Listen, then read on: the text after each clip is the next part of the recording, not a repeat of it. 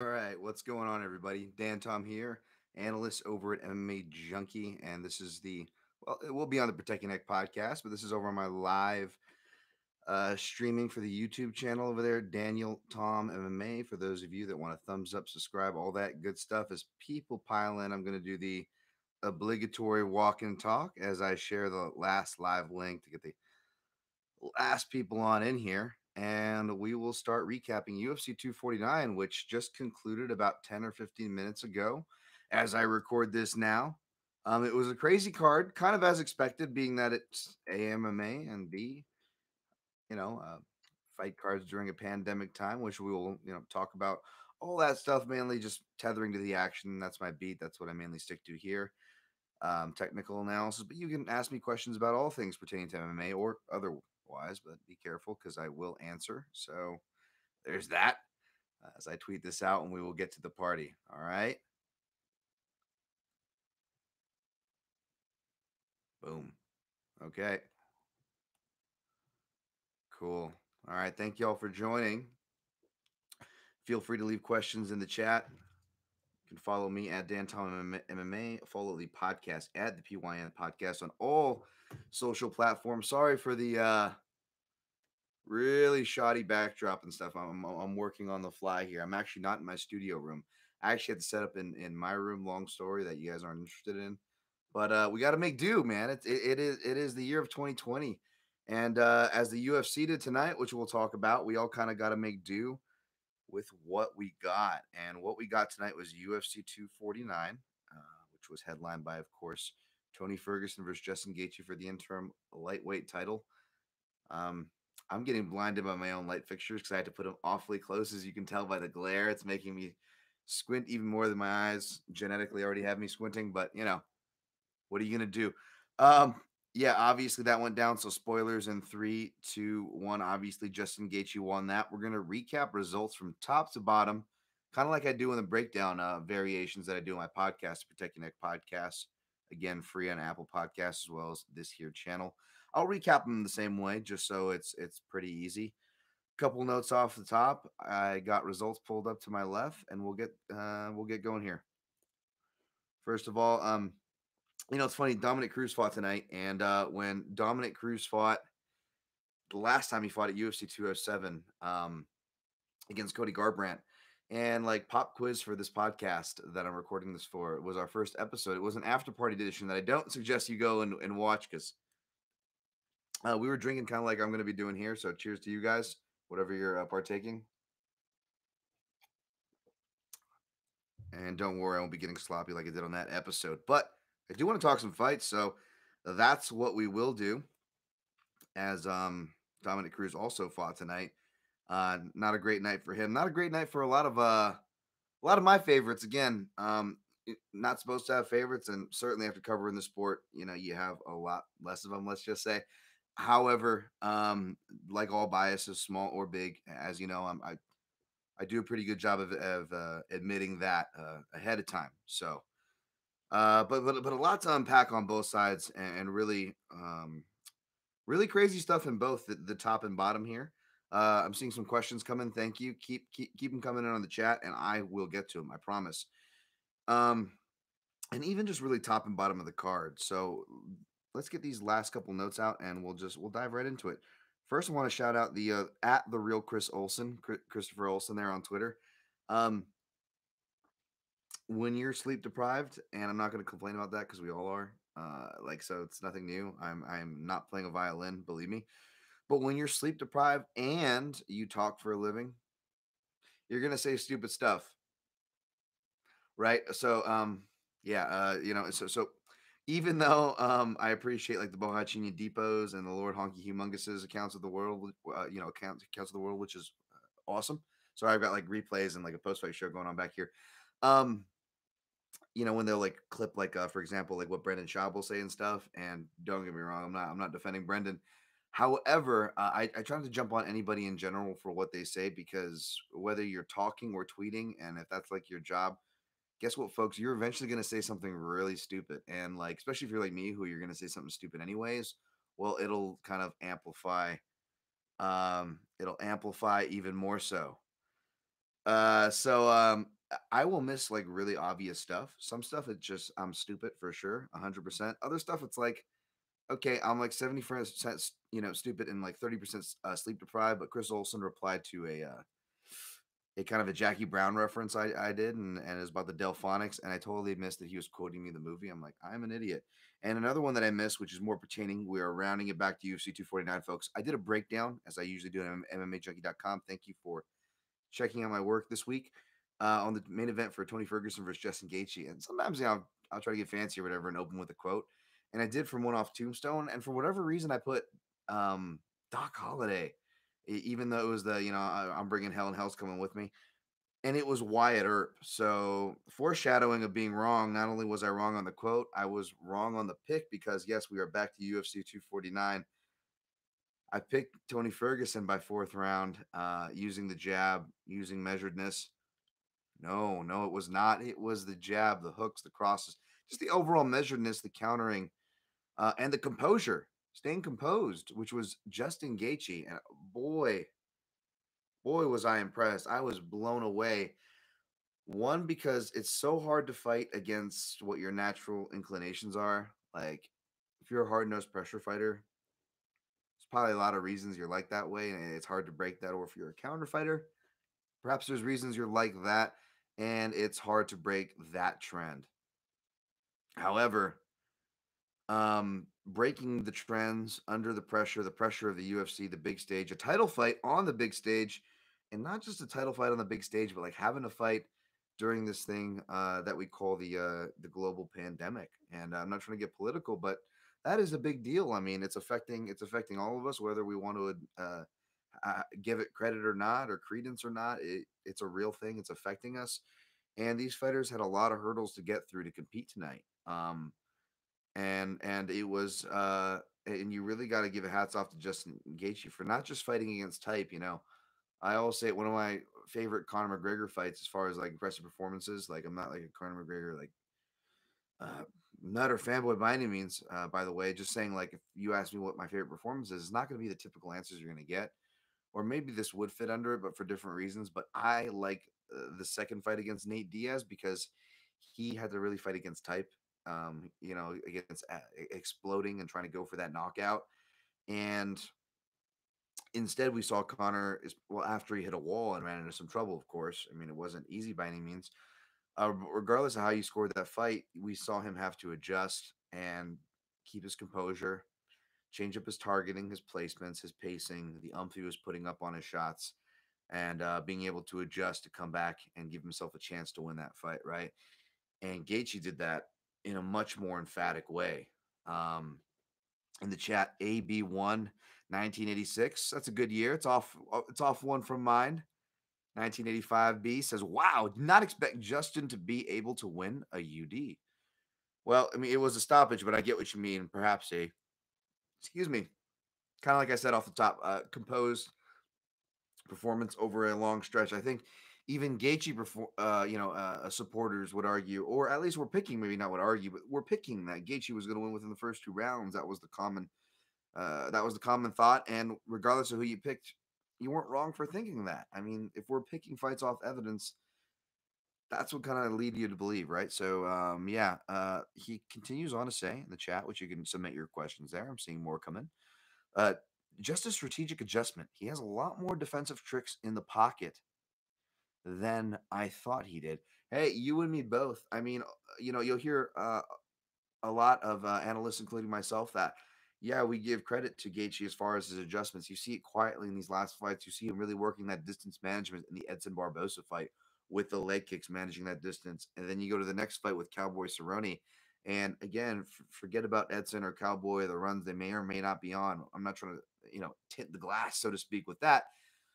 But if you look at what just what Justin was doing and the feints, the footwork, the distance management, the picking his spots, it was that was really key. And he picked his spots beautifully. Um, again, I, I wasn't uh discounting Justin. I wasn't definitely discounting him by strikes or a smarter performance per se. Although I didn't see this coming, I'm not going to front. Uh, I didn't see. Uh, I mean, I wasn't surprised that he didn't like. You know, I wasn't surprised that he fought smarter per se. I guess is what I'm trying to say. Um, it's just the point that I made was that like er, whether people were citing or like actual doing the video and GIF replays, like when Tony gets hurt and when Justin's when Justin hurts people, he he he counters people, he crashes or he comes forward, mainly crashing and or coming forward, especially if we're talking early the mid Gaethje career. Uh, whereas Tony, the spots where he was getting rocked, whether it was against Vannata, Pettis, uh, these were replays that were kind of burnt into our brains that were being replayed in our streams and spheres if you notice, Tony was kicking while that was happening, and Tony definitely gave a lot of opportunities off the beginning. I mean, he was prodding with naked kicks from round one, the opening stanza, so he was almost asking for that. But to my point, despite me being wrong, obviously, uh, to my point, Justin didn't didn't take those opportunities. He usually doesn't, which is why I was leaning toward Ferguson going in. However, Justin Gaethje didn't have to. He just needed to fight smart. And listen to his coaching that you hear Rogan in the commentary uh, booth, justly so, giving the credit to Trevor Wittman. And obviously, Trevor Wittman's a part of, a part of that commentary team, but there was a lot of biases on play, like with Cejudo fight with Cormier and Cruz, you know. So um, the guys were used to that. They weren't saying anything outlandish. Like that was very true. Um, you know, as far as that goes, and like, you know, I know Dan Tom with his last dance uh, analogies, but you know, speaking of you know the Chicago Bulls or Phil Jackson, uh, the coach there, um, when you talk about that early Lakers team, I, I always say, yeah, I'm not denying the, the talent of Kobe and Shaq, but there's a lot of talents on that team, and nor am I denying those talents. It was a Phil Jackson that tied those talents together. We've seen the action fighting teams of the Lakers from the mid to late 90s with the Eddie Jones and you know, Elden Campbell's, Nick Van Exel's, but you needed a, a cohesive uh, force tying t- tying those things together behind the scenes. So it's the fighters and it's the players who are getting in there. Make no doubt about it. But please give the coaches credit as well because they deserve it. And Trevor Wittman absolutely deserves credit as well, not over the fighter, but as well uh, for this performance. It was just beautiful. And you guys know I'm a Tony Ferguson mark. For those of you who have been uh, who have been who have been following me know that. Um, Daniel on. thank you for uh, submitting the question. Do you think the extra weight cut affected Tony? No, no, I don't. Um, uh, I covered this. Uh, I covered this with Mike Dolce. Thanks to Mike Dolce again for his time. Those of you who listen to the Breakdown podcast, I inserted that interview on the podcast as well as it was on MMAJunkie.com. But Mike Dolce pretty much uh, we have a conversation about it, and essentially comes down to two things. I'll sum it up to was that Tony keeps himself in a good shape, and say what you will about his, you know, um, unique ways or whatever. And I don't want to use certain words that can get rehashed or have a negative connotation. Say what you will about Tony Ferguson. You say what you will about his discipline. He has discipline, right? I mean, the guy's always working and that was going to translate well to somebody keeping uh, as far as peak performance, as far as not cutting too much weight, as far as weight maintenance in and out of the camp goes, which is an important thing. Second, uh, secondly, Tony Ferguson wrestled uh, growing up and collegiately, which the competition seasons for wrestling, you're having to cut weight, weight and perform multiple times uh, within seasons. Um, so with Tony Ferguson having both those things, I don't think the weight cut was going to affect. Now we have seen the fight, right? So now we have something to measure it up against. Tony Ferguson did lose, which is probably why you're asking, Daniel. So not a bad question, my man. Um, however, I would argue even more that Dolce's point and the point that we came to in our conversation would kind of stand firmer, being that if Tony Ferguson got knocked out, much less, well, I mean, he got technically stopped, but I mean, if he got like put out of consciousness, uh, consciousness, but much less stopped convincingly, in the early going, then I think we could question, oh, did his chin get diminished? You know, Tony Ferguson said so himself in the post fight speech. Not that he was making excuses, nor is he the type to. He was saying it was the longest camp ever. You incorporate a weight cut, now say he was knocked unconscious. Now we can ask those questions, maybe, although I'm not a doctor. You're not a doctor. Who knows? Um, but the fact that it was thorough and Gaethje was so composed I think affected it. What affected this fight was Gaethje's skill, and a theme that as I push on, as we push on through the results here, that's going to be real common for at least my perspective, especially if you listen to my breakdown podcast, the Protecting Neck podcast. Thank you for those of you joining on YouTube. Um, will know is that I need to go. I need to heed my own advice. You know, do as I say, not as I do, and that is definitely the case with Dan Tom. You know, whether it's rules I preach that like, hey, if uh, if it's a heavyweight fight and it's over two and a half to one odds, you might want to squint at that, or so on and so forth, or certain things. Um, and with this fight, I said, uh, if you listen to me early on, I always said for, for about the last year or two, I said Dustin Poirier and Justin Gaethje are the worst matchups for Tony Ferguson. Now, in no way am I trying to butt my chest with that. And in no way does that protect me from my pick because I ended up picking Ferguson, folks. I ain't trying to lie about it. That being said, I, I have stated that on many a platforms, on many a shows, and many a times through the past couple of years that Dustin Poirier and Justin Gaethje are the worst matches for Tony Ferguson. But back to the rounding point of the performance, did I see it like that? I'd be lying to you if I say I did. Um, you know, Tony Ferguson got pretty reckless in his last two performances. Um, and I think it's something that I overlooked uh, when I did my own analysis of this card, and when I listened to others, uh, you know, others. Uh, shouts to the guys from Heavy Hands, uh, Phil McKenzie, Connor Ruebusch. I believe it was them at least that were saying that, like, Tony Ferguson, like his last couple of fights, you know, you really see. Um, I mean, they were violent, and we like to point to the opponent's face, but I think we and particularly I forget to look at the other person's face, which was Tony's, or at least not so much his face, but that reflection in the mirror. What was he doing? How was he fighting? How did that compare? And again, I'm good at admitting my biases, but because of those same very biases, folks, uh, I can I can very much overlook things, which is why I, I, warn you to follow me off cliffs as far as picks go on fights that I admit my bias for. But yeah, Gaethje completely blew me away, and I think he deserves all the credit. Stan uh, stands the credit that you should be also giving to Trevor Wittman and the rest of his team. So props to Justin Gaethje. Um, it is sad to see the uncrowned lightweight king fall, and I'm not trying to sound like a, a fanboy grasping onto things, but I think we should all acknowledge it for Tony Ferguson's sake and credit, because as the broadcast uh, pointed out, which is something that I've been pointing out for years, that he's had the longest and, and impressive lightweight streak. Again, uh, Khabib uh, those fights, some of those fights were either catch weights and or he missed weight. Um, and or Tony Ferguson had a uh, so if Tony Ferguson had a longer streak in that sense, um, fought guys when they were more within primes, uh, beat guys more impressively, fought them more risky, uh, uh, more risky, like riskedly. If I'm making up words here on the fly, and um, came away with more impressive things. I'm not trying to disparage uh, Khabib by any means by this, but I'm just trying to give a man who just fell the only dude that I really can give him at this point um, for going down in the unheralded division that is lightweight. Tony Ferguson, I don't think it would have made it too much of a difference because Justin Gaethje has really hard hip triggers. Like I said, even though predicting Tony would win, I didn't think it was going to be on the ground. However, at a certain point, whether Tony was having glimpses of winning, which he did have in this fight, albeit I scored it for Justin up until he finished him. Uh, Tony um was it was impressive. He was just fighting he fighting him in his own strength, you know. You know, Kevin Lee, he fights him in his strength, lets the wrestler mount him and smash him and says, It's okay, I'm gonna eventually submit you my guard because you know that's so high percentage in MMA. Submitting people in the guard is not, by the way, in case you're missing sarcasm.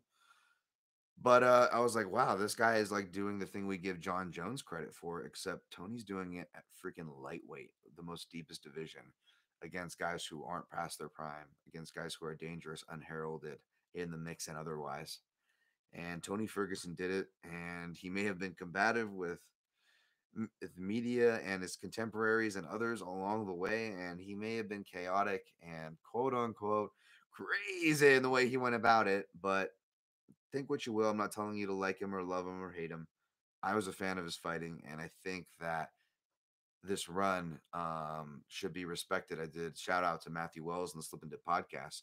I've had Matt on for a lot of top five episodes, and I got to have him on again. But we did um, top five lightweight winning streaks, and um, I believe I had Tony as number one. I may have like did a two way tie for Khabib and had them both tied at number one for it. But even if Khabib goes on to beat Gaethje when they fight, hopefully, um, I still feel like Tony's lightweight winning streak hold will will and should hold the test of time. That being said, I am excited for some Khabib Gaethje because uh, both Gaethje and Tony possess something that, again, I'll give it here because I've given it in places before. If you listen listen to my analysis, and since Tony Khabib sadly isn't happening after 70 million times of trying. One of the points I brought up, which was interesting, is that Tony Granby rolls out of double legs and hip and uh, and um, when fighters try to lock uh, around their hips, the only other fighter that I see really do that effectively is Gaethje as well, uh, at that you know explosive level. And if you look at the fight with Abel Trujillo, which I know is like a takedown um, showcase for Khabib, as it is and should be, and he should get credit for it. I'm not trying to take away credit uh, from Khabib people. However, look what even a NAIA wrestler in Trujillo, who has the stereotype of fading, is able to do um, each time he Granby rolls. The deeper into a fight, he gets more success with it. So you watch guys like Gaethje or Ferguson, particularly. Obviously, Gaethje, we'd be really excited if um, Khabib can't lock them hands or get Gaethje to the fence. Gaethje doesn't fight along the fence very often. You're seldom to find Gaethje against the fence unless he's putting the guy's lights out, who has just recently retreated to the fence. That's a very interesting fight. Um, I think Khabib will and should be favored, not by a lot, but I think he should be the deserved favorite. But Gaethje, Gaethje's ripe to take that fight, folks. Don't sleep on him. Um, as I shouldn't have to tell you that after this last performance, because he pretty much even put his own supporters on notice by beating Ferguson in the way that he did. Uh, AB 1986B. Oh, yeah, probably a few beers ahead of you. Yeah, I hear you, buddy. Excuse for my speech impediments. And to be honest, my speech actually goes down generally this this point of the night. That's why I've stopped um, pushing it for long time listeners of the podcast do late night episodes, but that's also because of uh, concussion issues, folks. If you get hit in the head like old Dan Tom did throughout his youth and uh, competitive adulthood, um, you will have to wear hipster glasses, maybe because you might lose vision, and the proverbial power bar that we all have. If everybody is at a hundred, granted the Merab Dvalishvili of the world have like a three hundred percent life bar, energy bar for the day. Mine's at like an arbitrary like seventy five on a good day since um my last bad concussion. So about this time of the night, I send to, to out anyways. So even if I was alcohol free, but cheers to you, my friend. Uh, Keith ninety Finish reminded me a little bit of Robbie Lawler versus Rory MacDonald. Mentally, Tony wanted to keep fighting, but his body had taken too much punishment. Keith, if this is Keith McKenna, shouts to you. But either way, Keith 90, that is a great comparison. That is a great comparison. I still have to go back and watch that again, but it was some strange body language. I mean, it wasn't like Michael Chandler, Will Brooks too strange, but that was pretty strange body language. Albeit, I don't have an issue with that stoppage, by the way. I know many people think I hacked, and you know, I made a comment, just one, about the Cruz, and you know I'm a Tony fan, but no, folks. Just as I can admit my biases, I can put them aside. Um, no, no issue with that stoppage, but it was weird looking for sure. And that is a great analogy and comparison. Because let's be honest, both were fifth round. Similar weight and a lot of damage. So that's a really good comparison. Thank you, Keith. All right, so let's go to the next fight. Dominick Cruz uh, loses for the first time by strikes, TKO, or I don't know. Did they, did they say it was a knockout? I've got the uh, results pulled up right here. It was a TKO, knee and punches. So I have less of a problem with this one as I watch back the accumulation uh, of it. However, I do stand by my statement because in my statement, the only one complaint that I had about it, the only one tweet that I made about it, um, was that regardless of how you feel about the stoppage, I'm not putting that caveat to protect myself because I just wanted to talk about a point was that um TOPO. I personally think the Ngannou stoppage was early. just you, brother. Um regardless how you feel about the stoppage, which again I feel uh, you know less bad about it at all. Uh, by the way, it also would be hypocritical of me if I were to even get upset about it, which I didn't get upset. By the way, I was just trying to raise a point for what it's worth, because I didn't get upset for the T.J. Dillashaw stoppage, which again, um, it is kind of a pet peeve of mine. Although T.J. Dillashaw wasn't quite turtling full on, he was in a turtle position because he was fighting for a single. And you guys know I'm a big fan of uh, fighting for single legs, re wrestling to get back into the fight, and turtling to get out of bad spots. I'm a big fan of it.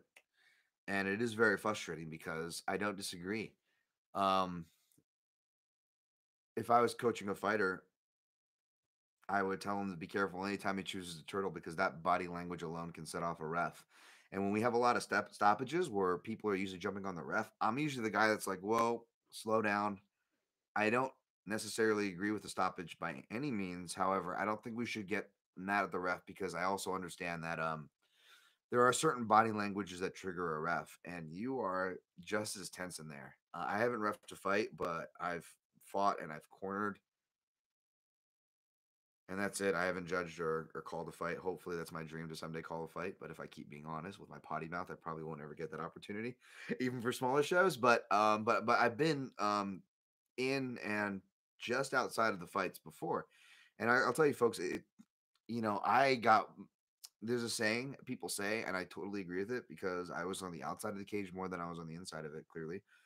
But I got way more nervous when friends or teammates competed, whether I was cornering, not cornering, and just watching as a spectator from the audience, even further out, um, much less being right there inside of the cage, folks. So you're already programmed and you're kind of ready to stop something.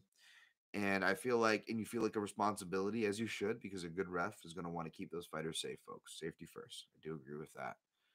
Um, so you got to give fighters leeway. So if I was coaching a fighter, I'd say be careful about doing that.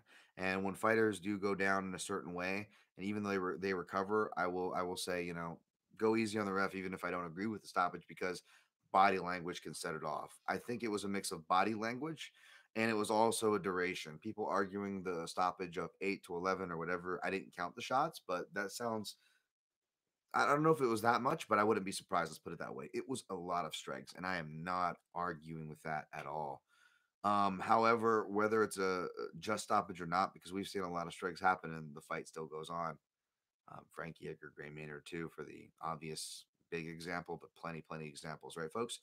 Um, we, have seen them, you know, we, we've seen them go on. So I don't want to uh, put a number on strikes and put a number on the limit per se. Again, everything has to be within context. So I guess my issue was it was that like was Dominick Cruz hurt? Sure, he was hurt, but when fighters are re-wrestling to get back into the fight, I believe they should be given a little leeway.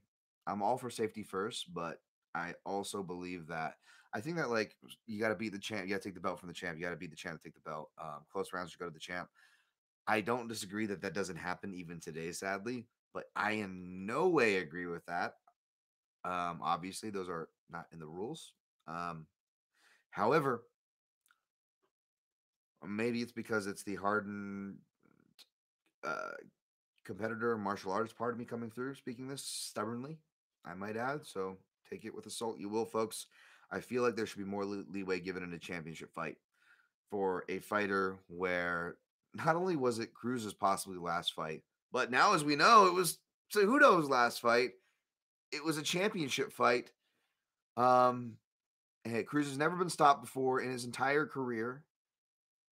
I mean, not that they should be taking any of those things into context. You need to be thinking right there, right now as a referee. But still, that's boy, that's tough, especially because even though he was really stunned and hurt, it was more like when the ref decided to do it, he was turtling up to his feet. Now, we saw a similar stoppage with Jacare Souza and Robert Whitaker, where Yamasaki, the fight probably could have been stopped once, maybe even twice before. But what Yamasaki does is he stops it late. Not trying to pile on Yamasaki, but surprise, surprise, right? And Jacare is kind of turtling. Now, Jacare had already taken a beating. Jacare did not contest the stoppage because he had taken uh, already taken a beating. So it didn't matter there. And me and many didn't raise an eyebrow. however, even though I didn't see people, too many people getting upset about this, and again, I'm not, I'm okay with the stoppage. I'm even more okay with it now. Uh, I just wanted to argue the point of turtling, which is something that's overlooked in a lot of stoppages. And as the catch wrestling, uh, you, I forget what it's called. I retweet a lot of their stuff. I appreciate them uh, chiming in. Um, it's a really great account. Maybe because I'm a catch wrestler, so I'm gonna yeah, come from a catch wrestling school, so I'm gonna I'm going to pump them up, but you know they brought up a good point, which is what I was trying to emphasize. Albeit the character lim- uh, limit on Twitter um, stopped me from that, which was yes, I meant it more toward the refs. The refs need to understand this position because it, it, sucks. You know, like the um, Sometimes it's just weird timing. Like what was it, Herb Dean when it was uh I don't think it was Niko Price, but it was Alhassan versus um Sabah, Homasi, right? Uh, two guys that I don't think are in the UFC anymore. And one of the guys gets dropped. I think it's Homasi gets dropped, but as he as he gets dropped, he, he dives in for a single uh, single leg. But again, the body language sparks off the stoppage, right? So Herb stopping it, but it was in the middle of a wrestling transition and single legs. I will again, just as I would warn my my fighters, as I said at the top of this uh, rant and note, to be careful about turtling. I will also coach them to turtle and single whenever pos- uh, possible because it's going to get you out of bad spots. It's going to and it's going to protect you as far as the single leg goes. Um, it'll protect your head from bad positions. That's why I hate fights getting stopped in the single leg position. That's why, um, even though I'm okay with the stoppage, I also get why people are upset with that Dillashaw Cejudo stoppage because Dillashaw was rocked certainly, but he was also swimming back in for the single leg.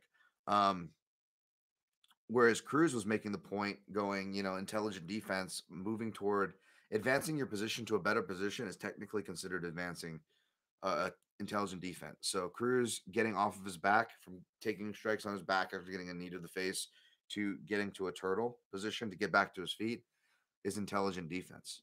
Uh, in fact, Cruz was taken down emphatically off of a hard exchange in the first round. And you saw Henry Cejudo, as noted by the commentary, who his camp, as Cejudo's camp focused on control. Cejudo tried to sell out, sell out for it early. You see him trying to throw shoulder pressure, Um, and etc. to try to hold position. But what does Dominick Cruz do? He does something that Uriah Faber and Team Alpha Male made a living off of, which is instead of going half guard, full guard, fighting static for static, I'm going to trust that I know grappling defense and wrestling and scrambling. I'm going to roll away. I'm going to give my back knowing how to defend it, running that risk, which it is a risk, folks. It is a risk going turtle, both for strikes and getting your back taken. It is very risky. I'm not trying to pretend that it's not. However, there has been a long-standing uh, sample sizes from multiple fighters, and most of those fighters, Dominick Cruz is beaten, by the way. That turtling will get you back to your effing feet. And Dominick Cruz did exactly that in the first round, and he went to do that after being rocked. Now, again, I'm not trying to argue whether you think the stoppage was right or wrong. I just wish that refs and the general population, which might bleed into the ref knowledge, uh, officials understood that uh, uh, understood that position more, because kind of like Dom Dom Cruz was saying, and oh, I don't know if he said it or this is my words, that it posting on your hands works both ways. When I'm talking about playing guys from Turtle, when when you hear a quarter yell heavy on your hands, because the corner wants their fighter to shuck the fighter forward and make them go heavy on your hands. Because if your weight goes forward, you have to go heavy on your hands to post. And if you go heavy on your hands to post, what are you not doing? You're not protecting hooks. You're not protecting your neck. You're not blocking strikes. So those are very good things. However, on the flip side, from Dominick Cruz's point of view, I'm going to either stay there and block and get and almost invite to get the stop, uh, the fight stopped at that point because I've already been kneed, I've been rocked, I've been hit with follow up shots. So now, wait, you want me to just block and stay there? No, I'm going to get the fuck out of there. That's intelligent, right? Unfortunately, not because Cruz sacrificing getting getting hit for getting up. And again, this is something that not even just the Uriah Faber era of the sport, folks. How about we rewind it 20 years for you? Maybe a guy called Chuck Liddell. I don't know because that's not a big name relevant to the UFC at all. He used to do the same damn thing. Granted, taking those shots to get up to his feet eventually caught up to him along with his hard fighting style. Hence Chuck's chin, you know, uh, vaunted chin problems. But again, this style of get up, and again, Chuck used to wrestle from wrestling, this wrestling style get up. It's been around forever, yet people are ignorant to it. That's my problem with it. My problem is not the stoppage tonight. My problem is the ignorance toward the turtle position. And it sucks because I'm also a turtle guy, you know, I, even jujitsu wise. Like, I love Eduardo Telles. This isn't just a wrestling thing, uh, folks. Um, go go go watch Eduardo Telles's grappling. You will see a pretty much a welterweight going to turtle, but he is so goddamn good from this position that Gabriel Gonzaga, a heavyweight, black belt, world champion, in his prime at the time, fucking terrified of Eduardo Telles, pardon my French, treating him like he's a great white shark in open waters. Why? Because turtle is a fighting position, folks. Even jiu-jitsu guys can use it because jiu-jitsu or wrestling, regardless, grappling. Before you could pull guard, folks, you see the wood behind me? It wasn't even wood. It wasn't mats. It was fucking stone back in the Greco days, back in the Roman days, back in the days of mankind. We did not have mats, hence, there was no pulling guard. So, what did you do when you wrestled and you fought one of the oldest Olympic sports, one of the oldest full form of combat? You went turtle. So, that is my rant. It's upsetting that people don't know what turtle is. Cejudo did an awesome job as well. Daniel Cejudo did do an awesome job, and I want to move right onto that now that I'm past the turtle rant because stoppage aside, which again I, I don't have an issue with, uh, especially now after rewatching the replay, folks, in context. Um, but also, uh, I don't know if I tweeted this or not, but like, I don't think Cruz is going to win that fight if they didn't stop it, and I don't want to discount adjustments, especially from Cruz of all people. But Cejudo is having a dominant fight. It was an impressive fight. It was a dominant fight, and I'm going to go into giving Cejudo credit. However, it's kind of like those adjustments things. Like, I don't know how good the adjustment was for this one. Again, everyone's talking about this fight or the fight with Moraes for adjustments. Like, dude, the second fight with DJ, that's where the most impressive Cejudo adjustments were. And that's where some of the most impressive uh, Eric Bahassin, Eric Albarracin cornering was. Um, I feel like Santino DeFranco should get more credit for the Moraes fight than like, well, uh, and you know than anybody else minus the fighter obviously. Um however uh in this fight i don't know if it was adjustments. I think what it was i'm not trying to take away from Cejudo i'm just saying i think what it was more it, it felt like machida shogun too. And did, didn't that what it feel like? I mean you, you've got the in and out the dancing and then you've just got the the hard i'm gonna you know Cejudo just like shogun i'm gonna plant my feet i'm gonna come forward i'm gonna hack leg kicks like there's no tomorrow i'm gonna counter you every time you come in I'm going to make sure there's static punches and unforgiving turbulence, uh, knockout or not, every time you engage this pocket. And that's what it felt like uh, Henry Cejudo did. And in that sense, I don't think it was an adjustment performance, but like as far as mirroring that, like that was that was awesome. That was that was really really well done. Um, so credit to Henry, man. Uh, I I, I know him and his team must think I hate him because I always pick against them. But like, dude, I always pick against Cowboy. I love Cowboy, but like, I always pick against Cowboy too. It's just one of those things where like,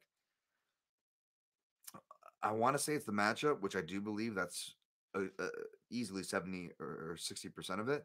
However, I do wonder if I do, you know, kind of thinking out loud here, folks, especially for those of you who follow me uh, for my analysis and the breakdown shows. Um, I do wonder uh, if which which which is kind of a rhetorical question. I mean, we do have all we, we all do have blind spots to certain things and certain styles, but I do wonder if the styles that I have a blind spot to is, is really affecting my bias as far as judgment goes. Um, because I, I I discounted um Henry and he proved me wrong again. I discounted Bryce Mitchell, which we'll get to, and he he certainly proved me wrong again. So that was uh that was crazy. So yeah, Henry definitely did a good job. Uh, the crew stoppage was early, but you can't blame the ref for that. Teofio says. Cruz took a dozen unanswered shots, albeit he was fine, but the ref couldn't tell. Yeah, that's very. I don't hate that take it all TFO, and kind of like what I was saying before is the ref referees feel responsibility in there as they should.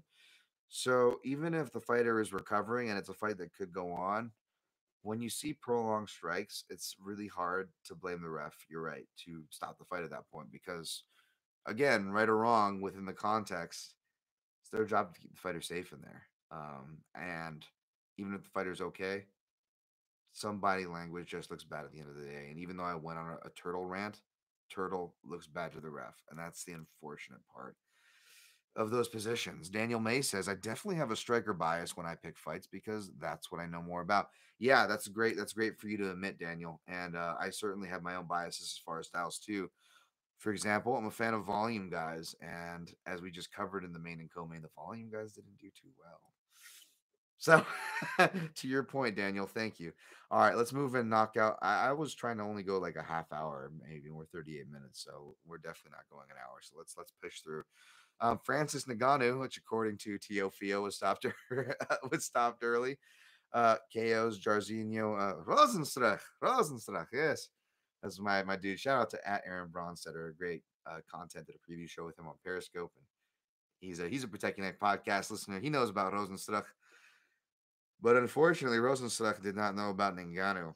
Props to him for calling him out, like my man Matt Wells said, but didn't go well for the dude Jairzinho. uh, as he got knocked out there. So, not much to say about that, but good for Ngannou. Um, I hope he gets the title. He has to get a title shot next, regardless. Um, Stipe Cormier, or you know, this is where everyone would say throw him in there with Jones for an interim, but I'm kind of like, I'm kind of gonna put my heel on the ground and be like, Jones isn't never going to heavyweight at this point, and hopes that me saying that will um, have him prove me wrong. So, not that he cares what I think, but you know what I'm saying as far as a spiritual jinxing um, aspect. Next fight Calvin Kattar defeated Jeremy Stephens. This was as fun as me and many were anticipating, folks. And um, not trying to bump my chest because I'm a huge Jeremy Stephens fan. And also, bumping your chest and I told you so, you know, that's not Dan Tom style. It's it's pretty gross. Um, and as somebody who has been on the uh, wrong side of actual ass ass kickings, um, I'm a bit more uh, a bit more uh, reserved as far as celebrating somebody getting beat up. That being said, I did say do not be surprised if Calvin Kattar becomes one of the few people to stop Jeremy Stephens. Uh, because we've seen it, you know, either guys can fight smart like Edgar or Moicano, or um, if they're just as technically proficient and tough they can beat him, which is Donald Cowboy Cerrone, Yves Edwards, you know, my favorite southpaw, Yves. Uh, and and man, I got to rewatch that. That was a, a fight for the freaking ages. And you know what kind of sucks with these fights going on with this? It's like the commentary picked it up too as well. Like you you can't, and I'm not trying to you know be negative here, but you can't help but wonder what these fights would have been like with a crowd. Like I feel like this would have been an all time card um, with the crowd there. And I know it's easy to say that all time talk, and you've been probably abused with it on the, on the lead up because everybody's been like, oh, it's such a great card. It is, but at the same time, it's like, folks, you realize like it's kind of all they can put on right now because all the cards got stopped for a second. So we all, it all got stacked up. That's going to be a byproduct of this. Like, that's why people like me and many have been yelling out at the top of our lungs for years, like, um, for oversaturation because it affects the cards. Like these kind of how these are kind of how cards used to be, folks. Um, in a certain way, not on a regular, but being stacked. Okay. Um, next fight. Anthony Pettis or Greg Hardy defeated Yagin. Yagin de Castro. Another shout out by my dude Aaron there. Yagin. You heard all the Yagin there. Yagin. Yagin. Come on, Yagin. Um, I thought Yorgan De Castro was going to run away with it until he hurt his foot, which he might have. Uh, then he stopped throwing. He started uh, Yorgan De Castro, as someone said on Twitter cleverly. Um, and yeah, I I don't got any issue with like trying to lean toward Yorgan. I had a couple friends text me with that scorecard asking me how I scored it, but I scored it for Hardy, rounds two and three. Um, but yeah, man. Again, folks, I haven't trashed Hardy. Uh, I think I've been very fair, even when I have quote unquote trashed him, which quote unquote hasn't been for a while, and ultimately have picked Hardy way more than I picked against him. So I don't think you could throw the hater thing on me. However, one of the things that I, um, you know, was a bit criticized on, uh, even by people I like, by the way. So it's no, it's no big deal. It's no, nothing personal. But was that just because you're a elite athlete or a football player doesn't mean you're to have you're to have um, success in the sense of the way people were initially. Now it's died down, especially after tonight. It's died down. But just because you played at an elite level or are quote unquote elite athlete by other slash many standards, this is the fight game, man. It's freaking crazy, and it's a fight game under pandemic time. Um, and uh, it doesn't always translate. Like you know, like who were football players who translated well to the, the UFC? And you could argue Brendan Schaub is one of the best football players to translate well to the UFC, and y'all clown on him so much. So why are you, why are you know are you saying folk gonna you know be pumping up you know Hardy like he's the second coming? Um, so uh, whether I was picking Hardy and and def- and def- you know um, defending his progression as a fighter, or as you want to call it, hating on him for stating facts. Um, I think we can agree that just because you're an elite athlete by any metric doesn't mean everything in the fight game. That's more than a fair statement. I'm not hating on football, believe me. Not hating on my brothers and sisters um, who who have sacrificed at the altar of that game, which is a brutal game in its own right. Not don't get it twisted, folks. Just saying. All right. Uh Daniel Mays. I thought Jeremy looked good to be honest. He was pressuring more effectively that we haven't seen in the past. Calvin's just a beast. Great, great recap there as well. Yeah, Jeremy did look good. You know, Jeremy is pretty can be inconsistent sometimes.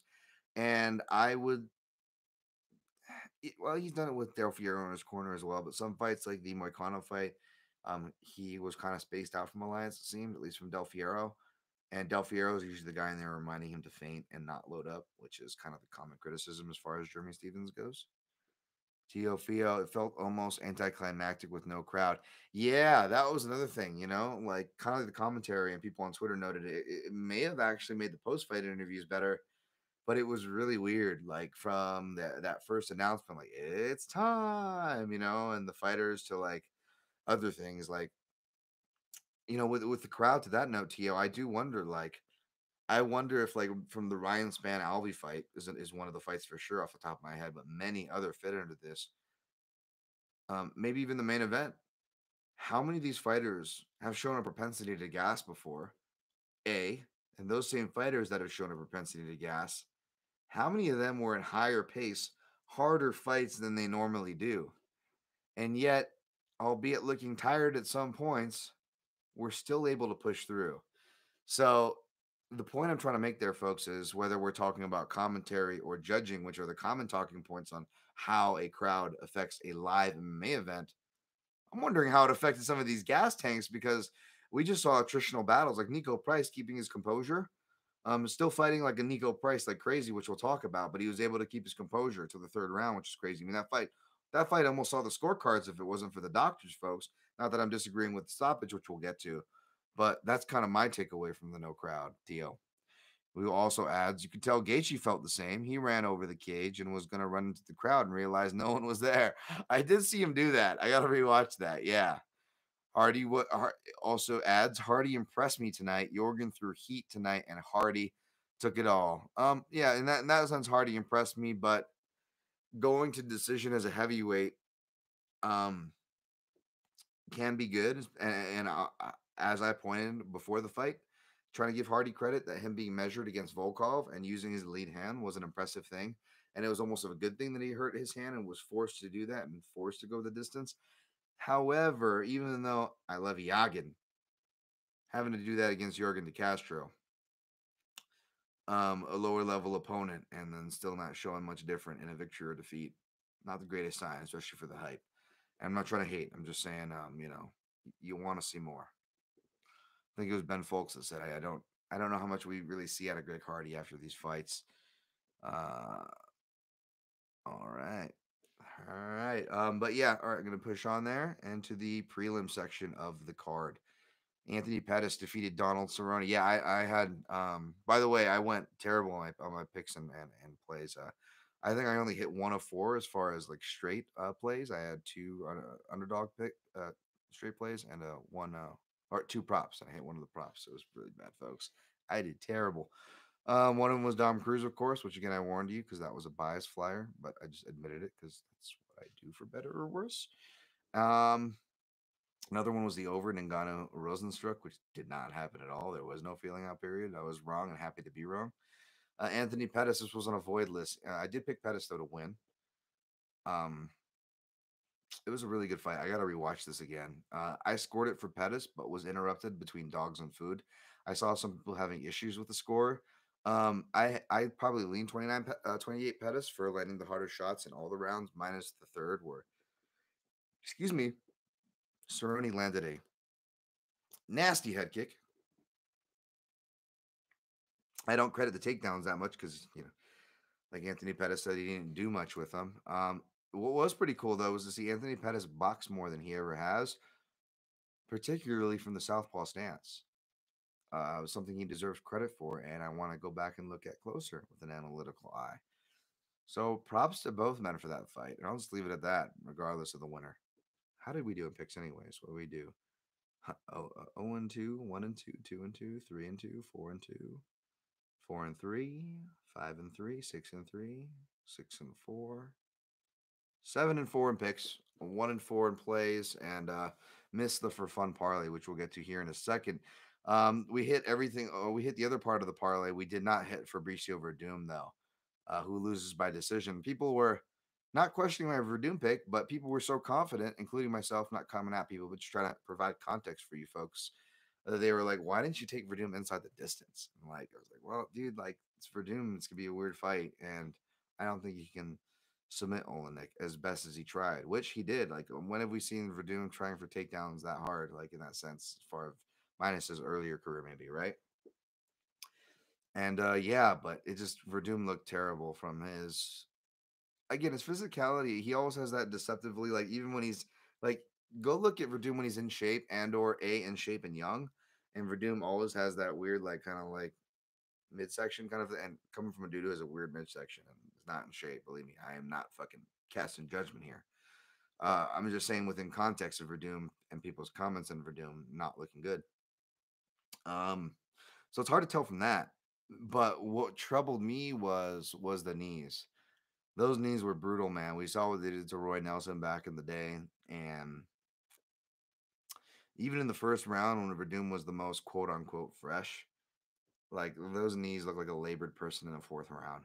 So even though he was actually getting the lineup on a lot of those knees come round three, I knew they weren't going to do anything because even the knees, with the amount of umph that Werdum had in round one when he was supposedly fresh, was nowhere near enough to hurt another heavyweight fighter and get him out of there. That was a big flag for me.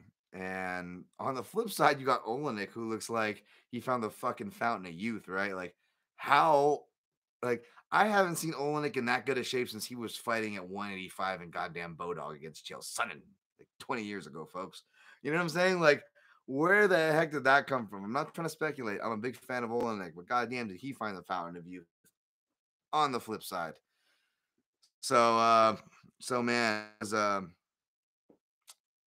that was that was that was a that was a trip. So I, am not coming at anybody TFU. I, I bet Werdum inside of the distance. Hey man, I ain't trying to come at anybody who did because again, my parlay freaking missed. Um which was tied to Luque. So uh props to Oleinik and that was a bad look uh to Werdum who was probably done. And it's really sad, man. Uh Werdum never got enough credit. Um, I always felt that, and people thought I was crazy. And I said, "Watch, he's gonna beat Cain Velasquez when they fight." And um, sure enough, they ended up uh, fighting, and uh, I stuck to my word. But then when I found out that Cain, by the time Cain was coming off of injury and the fight was at elevation, I remember going back and forth with a friend at the time, and we just kept doubling down and uh, tripling down on these plus 350 lines on Werdum. It was just stupid money. Because again, even though I don't listen to my advice all the time, you should always squint at a heavyweight fight that has over two to one odds. And Werdum went ahead and beat Velasquez. Unfortunately, that still wasn't enough to get him the credit that he deserved. And he could have really cemented himself eh, against the doubters and the haters in the history books. If he beats Werdum at UFC 193, was it? Or 198? And uh, we know how that went. So kind of sad. Again, this was really sad for like the guys with like the potential storylines to be great, slash guys that Dan Tom loves because, you know, great guys who don't get credit, like uh, Scottie Pippen. That's like right up Dan Tom's alley. That's like the Scottie Pippen's the archetype for people who I like, well-rounded people who don't get credit. And a lot of them got the fucking coffin nails put in them tonight. So Jesus Christ, that was a bit hard. I'm not gonna lie. I'm not gonna lie. All right, uh, let's get let's finish this up here. Uh, Carla Esparza defeated Michelle Waterson. Didn't watch much of that. Was not a very exciting fight. No offense to either ladies. Um, I was kind of surprised that Waterson didn't win it, although I was uh, kind of in transition in that fight too. Admittedly, folks, I was getting some things done. Um, but from what I saw, however, I picked uh, Carla, so I have to go watch that one again. Vicente Luque versus Niko Price. Spring break, spring break for Elva. Um, yeah, man, Niko, dude, he was fighting really well. And again, I wonder how much the crowd had to do with that. Like, it didn't like the crowd didn't like super like fucking inject Niko Price with like with with rage or whatever. Um, and then you had Luque, who, regardless of the crowd, uh, the crowd's affect, um, he was uh, notably, as you would expect him to, trying to fight more composed and trying to hold himself in uh, after the Stephen Thompson fight. And that left hook, man, that Luque left hook, that just that feel that strike, strike, feel, feel, return. Holy crap! Just vertical too. I mean, it just, just. I mean, everybody throws their hooks different ways. I never really liked this way. Um, I kind of like more the Russian casting style of uh, of uh, punches with the knuckles here. If we're going high, and if we're going low, digging to the body liver side, I'll, I'll turn knuckles more this uh, this way. But you watch Luque, man, he is just. It is like how you'd want to instruct somebody. It, it's beautiful left hook, beautiful left hook. Um, I have no issues with the stoppage. It, it, it probably should have been stopped sooner. I mean, inside the distance betters will probably lose, probably losing their shit at a certain point. And I love Jason Herzog. He's one of my favorite rest referees. But like between that break in the action to like Luque jumping into Price's guard, it was like, what are you doing? You almost costed yourself the finish, but he ended up getting it. And for what it's worth, Price had no issue with the stoppage. Like that's how bad he was hurt, folks. So um, it didn't matter. The parlay didn't cash for me, but good on Niko. Or good on, sorry, Luque. And spanned by K. Um, we had some drunk people in the air, but it's all good. I love you all. Anime is pretty, but I love that shambling Russian meme submission, man. I think y'all are drunk in here, or I can't read. I think it's both. but appreciate you guys uh lighting up this chat. It makes me makes me very happy. We're almost at an hour here, so I want to get out of here, folks, with the rest of these results. We'll call it a night. Bryce Mitchell defeated Charles Rosa. Boy, was I wrong on this one. Again, like Dan Tom should be listening to his own advice. Um, even though I was wrong as well with like the Cruz and Cejudo pick. But as far as this principle, like just because you were and it's something that I preach all the time, so it's really silly that like I got burned by this, which is just because you have a certain rank or credential in jiu-jitsu or wrestling doesn't mean it's going to translate. It's all dependent on what style you have, how that style translates to the sport you're competing, as well as the competitor you're competing against, right? And uh, again, folks, I told like I told you on the particular podcast, not making an excuse by any means, but I, I, didn't watch a heavy tape on the prelims, so be careful on anything I say. And boy, did I get burned on this one. So hopefully, you guys followed my word warning. Didn't follow me too hard off that cliff. Um, and again, I'm a Boston Strong fan. I know, like, not the most popular fighter or like crazy things to like about him, I guess, but I like him. So there was that bias too. But you bet your ass I respect Bryce Mitchell. Um, he's proved me wrong many times, and after proving me wrong yet again, um, man, uh, he's definitely on my radar. But it's gonna be one of those things where it's like, kind of back to my thing. Like, are we are we just blind? Thinking out loud here, folks. Are we just blind to certain styles, and and do we miss things? Um, because yeah, I just I I I I don't know. I don't know. Uh, props if you were on the. I know uh, a lot of sharps were on on the um, uh, Cejudo uh, or or the Mitchell. A lot of my misses. So props to y'all. Um, and like I said, especially with the Cruz one, like dude, Cejudo's definitely the pick here. I don't blame anybody for being heavy on him. Um, so I no hard feelings there.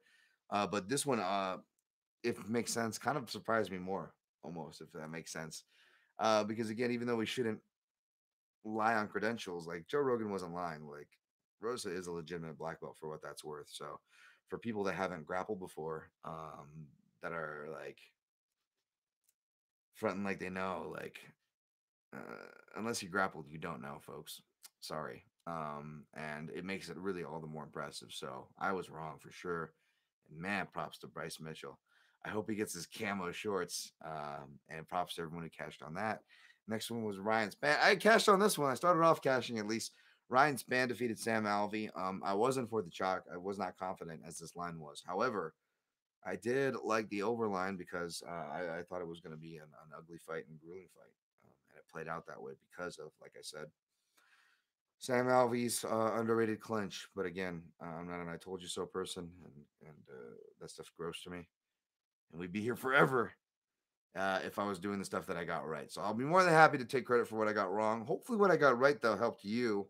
Tune in for the next breakdown, which will come. Hopefully, I'm going to try to get it uh two days before. Uh, so the 11th in two days. So I'll probably try to get the for the 13th show on the 11th, and then maybe we'll just try to do the 14th uh, for the uh, 16th card. We'll do that. Sound good, folks?